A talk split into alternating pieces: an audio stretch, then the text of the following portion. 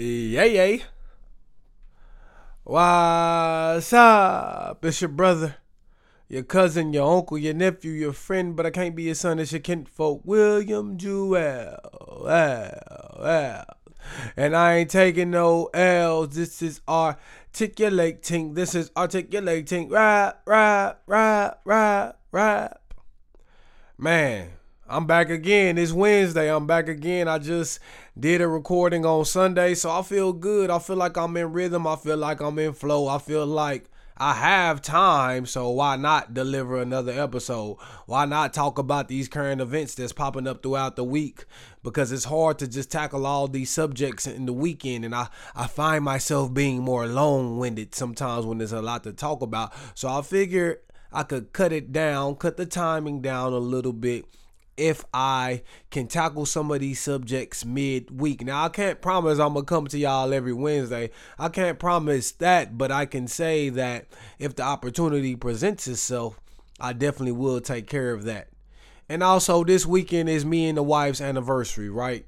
Six years, six years married, and it's not easy. You know what I'm saying? But I would not change it for the world. I got a beautiful wife. I got a beautiful son. Got a beautiful family, got a beautiful house. Life is good. I'm able to articulate this rap. I'm able to train. I'm able to just be a business owner, an entrepreneur. You know, and I'm still on this grind. I'm still hustling. I'm still trying to go to that next level. I'm still trying to elevate. I'm still trying to climb. Life is good, but it could be better because I want my heaven on earth. Right? And, and that's the motto I live by oh, you should pray to God. You should hope that He blesses you. Now you put them footsteps on those prayers and you go get it.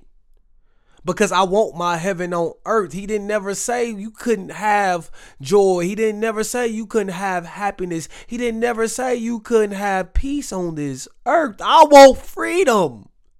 Financial freedom at that. So I want my heaven on earth right? I don't want to have to be nowhere when somebody calls me.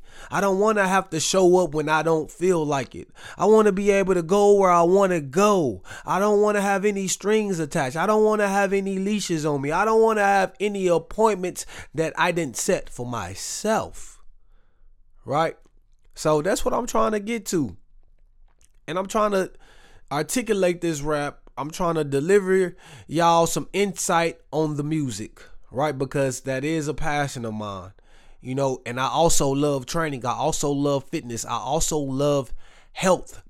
And I believe that if you're healthy, you're wealthy. I believe that if you have health, that if you have strength, that if you have cardiovascular endurance, that if you're eating a proper way, your longevity will be full of quality your later years will be full of quality. You'll be able to walk more upright. You'll be able to function more uh, fundamentally, right? And that's why I wrote the book. That's why I wrote the incline press. So every time we get on here, you know, we're going to talk about it. We're going to talk about it because it's worth talking about. A positive outlook towards the pains of discipline. Because if you're just looking at right now, if you're just looking at your situation right now, you might not see the bigger picture. You might not see the real prize. You might be tunnel vision. But if you look up and you look ahead, you'll see the incline is on the horizon and you can get there, brothers and sisters.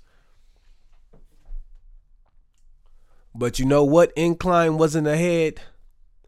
It was Jeezy right? He's starting to level off now, right? It's like his career in his latter years is starting to be a joke. I really like SnoFall. It was, you know, more shorter, more concise, more cohesive, more to the point. I might forgive, but I don't forget.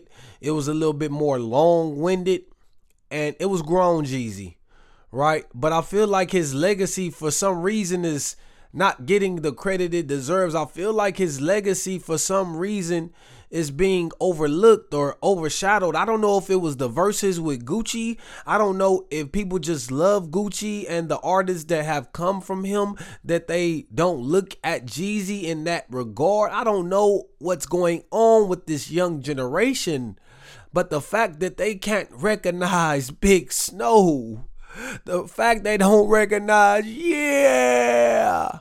The fact they don't understand that Thug Motivation 101, that summer of 2005, I was a freshman. Me, JJ, Prince, Jeremiah, we was just going down the streets of colonial estates, Belle Brad, we was just listening to it. I just remember that summer so vividly. Just that Air Forces, bottom of the map. I just remember that. And then what I remember it so vividly, it was such a, a movie, you know, in my life. It was such a, a memorable moment, that album. And when I'm listening to it on the tiny desk, and Jeezy's trying to get that crowd participation going, it seems like they don't know the words. It seems like they're not willing to participate. And I don't fault Jeezy for trying to grab some energy for the crowd so he can use it in his performance on the tiny desk, but I fault him because once he saw that it wasn't going as smoothly as he would like or as he would thought, he kept going back to it and I felt like that kept interrupting his performance. I feel like that made his performance not as good as it could have been because there were some pauses, there were some quiet points, and he was expecting the audience to know the words, and the crowd participation was not there. They weren't present. They were absent, not in body, but in spirit, because who can hear Thug Motivation 101 and not recite the words? And then what? Standing ovation. these simple words, these simple lyrics. Jeezy wasn't a, a bar smith. Jeezy wasn't a lyrical miracle guy. Jeezy just talked that talk and his words and his music was easy to get into because he simplified things. And I just feel bad for him. I feel bad for the generation uh, after me, the the Gen Z. I just feel bad that for some reason they were unaware or unable to quote those Jeezy lyrics, those lyrics that have been so familiar in my teenage, those lyrics that have been so familiar in the point of me becoming a man, those lyrics that made me fall in love with hip hop, that made me fall in love with that Atlanta sound, that made me fall in love with trap. And it just, it makes my heart ache, right? It's just sickening because Jeezy's a legend. And he should be treated as a legend. I felt like when Scarface was there at the tiny desk, the energy was there. When Juvenile was rapping at the tiny desk, the energy was there. But when we talk about Jeezy, someone who had a crazy peak, someone who had a crazy career and legacy, and the energy just wasn't reciprocated. I feel bad for him. And I just feel old because I feel like, you know, when somebody rapping something from Run DMC or Big Daddy Kane, you know, or Slick Rick from back in the day, it's like they rapping it so vividly, so easily, like they remember that time back in the day. And I'm like, I don't remember this shit. Right? And the fact that I was rapping with Jeezy and he couldn't get the crowd, the audience to get in it, it hurt me. It damaged me. I felt old. I felt of age. You know? And I feel like people taking Jeezy career as a joke. Right? I feel like I don't even think people was even gearing up for this tiny desk. I don't even think people was prepared. I don't think people was even excited or interested about this tiny desk because he was posting it. He was talking about it, but it, the energy wasn't there. And the fact that when he came and did the tiny desk, it just looked like the energy wasn't there. And like the respect that Jeezy has garnered over the years, it just felt like it's missing some way, somehow. And I don't know why. But you always give your legends your ear. You always give your legends your attention because if something happens to them, God forbid, if something were to go wrong, like we would dearly miss them and miss the the ability of them to be able to put out new work, not just their old work. We would always want to hear from what they had to say on different topics, on different artists, and just the the rap game that's going on right now. So Jeezy, you still got love from me. Right? And I was also, you know, scrolling through the web and I see that Mo'Nique and her son have been going through a back and forth. Mo'Nique said, fuck her son on stage just to tell a joke. But Mo'Nique, you got on Shay Shay and said all these damaging things about other individuals. You said all these things about Kevin Hart, Tyler Perry, Oprah. You said they betrayed you, they backstabbed you. You know, they made you look bad in the industry. But you have the gall, right? You have the courage, you have the the balls to go on stage and say fuck your own son. Someone that came from your womb, someone that came from your own loins. You say fuck him? Right? He was on TikTok saying my mom gave me things. And then she would be mad at me if I didn't show that I was excited about it, that I didn't show that I was grateful. But all I wanted was her time. Mo'Nique, you tried to trade your time in for material things. You tried to trade your time in for money. And now, when you look at your motherhood, now, when you look at what your son has become, now, when you look at the relationship between you and your son, it's not roses, right? It seems irreparable. It it seems damaged, right? It seems dysfunctional. So I don't understand. How can you sweep around everybody else's front door? How can you be worried about all these other people in the industry and you're not taking care of home? And and you weren't the mother that a child could be proud of and you weren't the mother that a child could depend on in his darkest times. And I'm not the perfect father. But when I look at my son, I could never see myself saying, fuck you. Because that's my son. Because I brought him in this world. And whatever he does and whatever he becomes, it's always going to be a reflection on my parenting.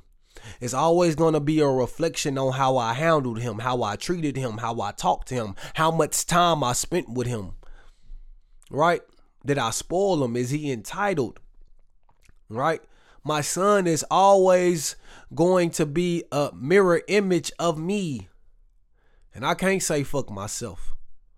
Right? I can't say screw myself because when I see myself in the mirror, I love myself. When I see myself in the mirror, I'm proud of myself. When I see myself in the mirror, I can live with the results that I see. Right? And I want to be able to do that with my son. When it comes to my offspring, when it comes to my seed, my child, I can't see myself going on stage just to make a joke. I can't see myself doing that. And it's not shame on Mo'Nique, right? It's just more of why. It's more of did you have to? Isn't there another way to handle this? Isn't there a better joke? Just like Shannon Sharpe was saying about Eddie Griffin. And now I'm starting to feel bad for Shannon. I'm starting to feel bad because all these comedians are coming after him. But the only reason why I don't have as much sympathy as I would have is because the energy he brought on the show the energy he brought on the platform. He called Mase a fake gangster. He called him a roly poly built ass boy. Right? And you expect him not to shoot back? You expect him not to say anything? right? Eddie Griffin, I don't like it, bro. You're clout chasing. You're trying to do what Mo'Nique, Katt Williams, Mike Epps have already done, and your strategy is obvious. But Shannon Sharpe, you're still responding. You're still talking about it. You won't let the sleeping dogs lie. You said you don't care if a lie is a lie. But you it seems like you're sensitive and you're thin skinned and you always have to say something about it, especially if they call you gay. And we know, and I believe myself, that you're not gay. But for some reason, that's a trigger for you. And anytime that comes up, it, it seems like you have to respond. Right? And I feel like the comedians are starting to see that target on your back. They're starting to see your weakness. They're starting to see what triggers you. And since you're on nightcap and since you're on Club Shay Shay, you're talking to other comedians, you're always in the public having conversation, you're always talking about the current events and what's going on, of course you're going to bring their name up. So, Eddie Griffin, you're a woke guy. You bragged about how you and Katt Williams are the only ones in Hollywood that didn't wear dresses. Right? You know, I saw you in person. I saw you live and you were a great comedian. I believe you still are. But that shit nasty, bro. Like because he never said nothing about you. He never did nothing to you. Like what you're what you're doing, what you're saying is coming away from left field. And I get it. You got a tour to promote. I get I get it. You probably got a special coming out. So this is the strategy, but I'm tired of this always being the strategy for these weak ass comedians.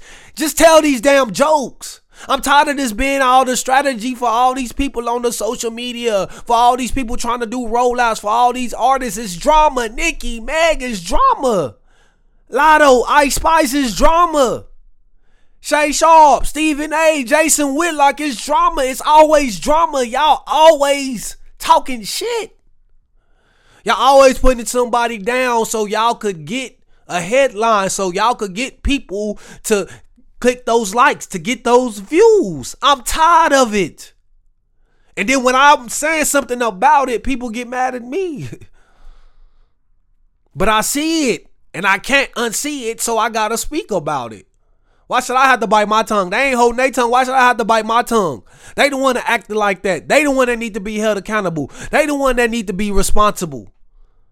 So who am I not to do my due diligence? Who am I not to uphold my duty as a citizen of America? Who am I? Right? You know what I'm saying? And I'm gonna do it. I'm gonna do it. So, Shay Sharpe, just watch out, bro. Cause, you know, you starting to tread in them waters. And, you know, it, it's starting to come back to you, bro.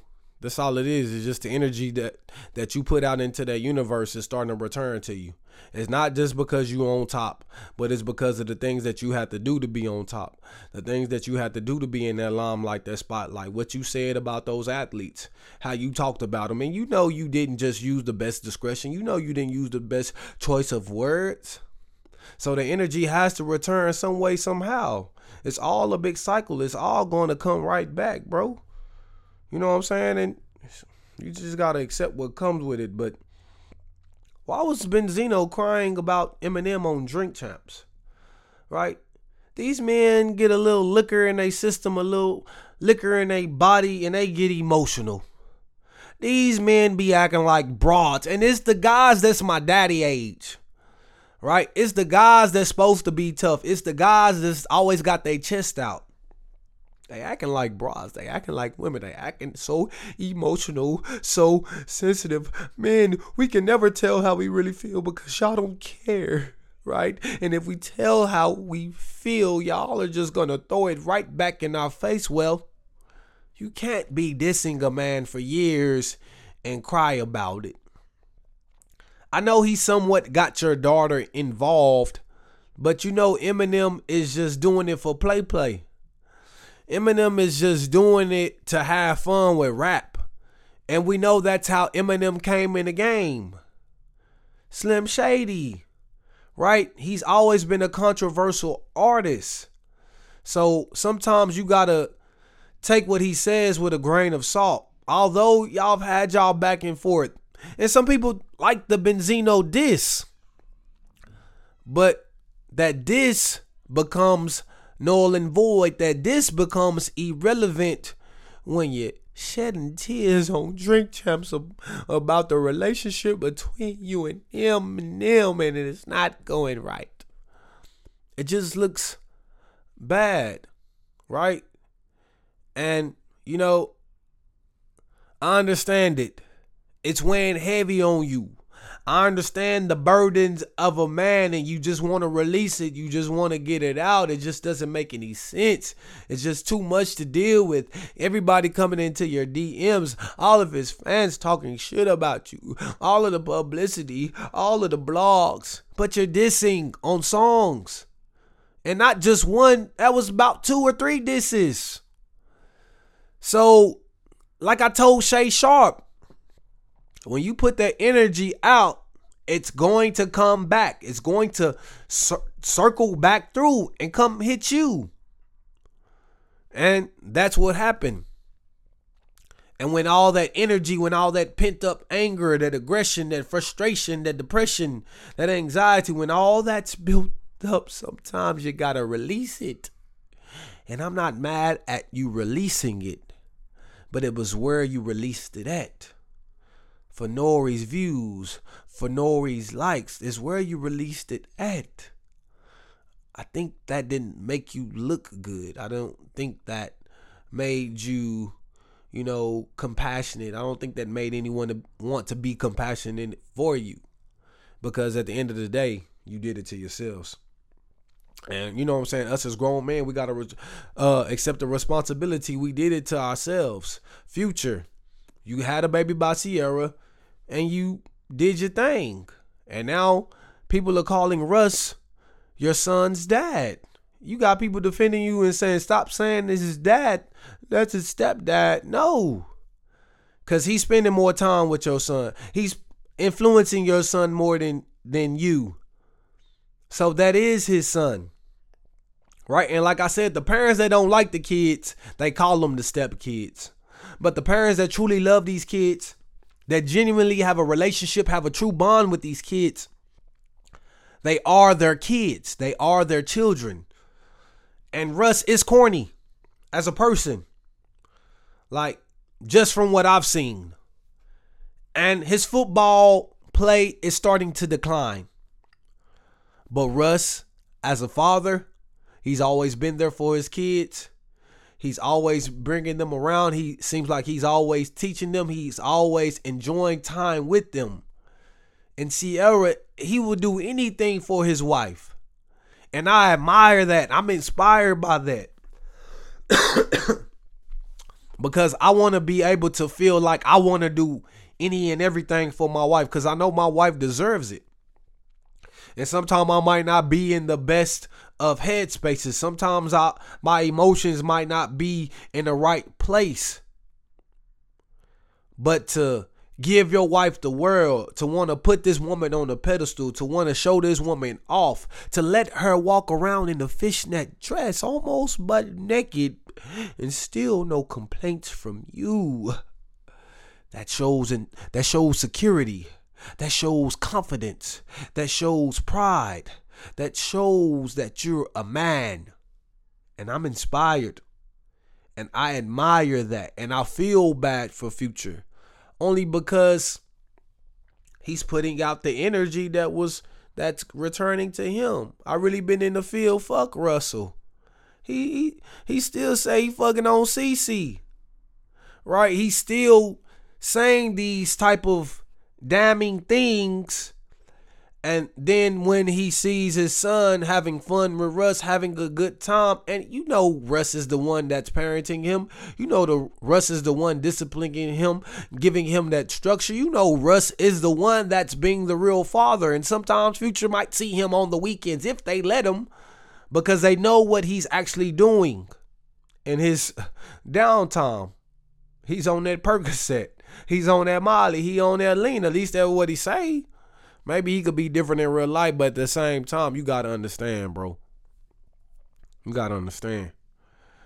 Like, if you're not there, if you didn't want that woman, and you had a child with that woman, and you cast that woman off to be with another man, you gotta accept what come with it right? If you divorce a woman because you want to be happy, because you were miserable in a relationship, you got to accept what come with it. And that's going to be sometimes her not putting these kids in the most favorable situations, right? And that's going to be sometimes her uh having another man in their life having another man in the house, having another man shepherd and lead and protect and love them the way you were supposed to, the way you could have if you would have stayed committed, if you would have stayed in a relationship. So at the end of the day, you can only blame you. You can only be mad at you. So, Ciara, beautiful, Russ, he treats his woman like a queen. And Future, he just be talking shit about him because he's toxic. But in a real life situation, in reality, that shit trash too. That shit corny too.